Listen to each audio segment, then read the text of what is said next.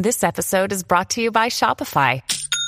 Forget the frustration of picking commerce platforms when you switch your business to Shopify, the global commerce platform that supercharges your selling wherever you sell. With Shopify, you'll harness the same intuitive features, trusted apps, and powerful analytics used by the world's leading brands. Sign up today for your $1 per month trial period at shopify.com slash tech, all lowercase. That's shopify.com slash tech.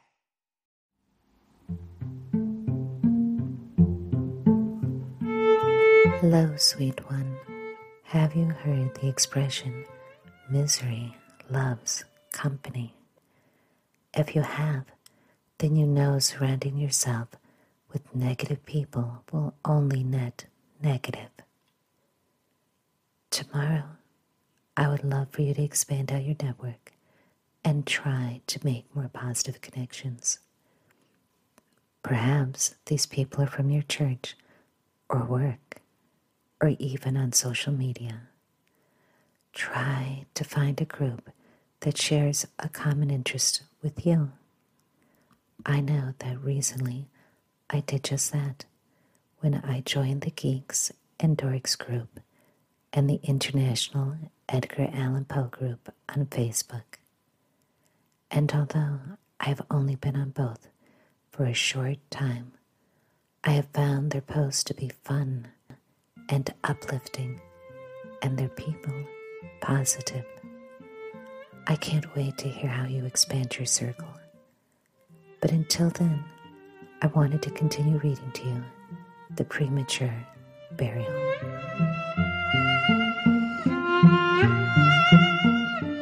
In the year 1810, a case of living inhumation happened in France attended with circumstances which go far to warrant the assertion that truth is indeed stranger than fiction.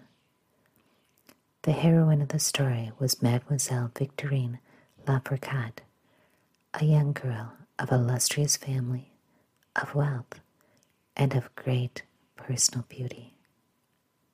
Among her newer suitors was Julien Bossuet, a poor literature, a journalist of Paris.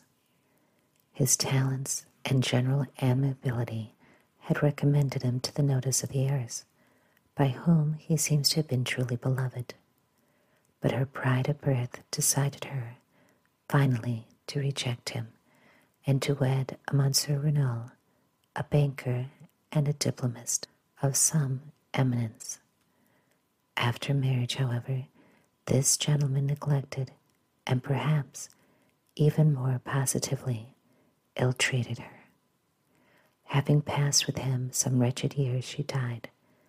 At least her condition so closely resembled death as to deceive everyone who saw her. She was buried, not in a vault, but in an ordinary grave in the village of her nativity. Filled with despair, and still inflamed by the memory of a profound attachment, the lover journeys from the capital to the remote province in which the village lies, with the romantic purpose of interring the corpse and possessing himself of the luxuriant tresses, he reaches the grave.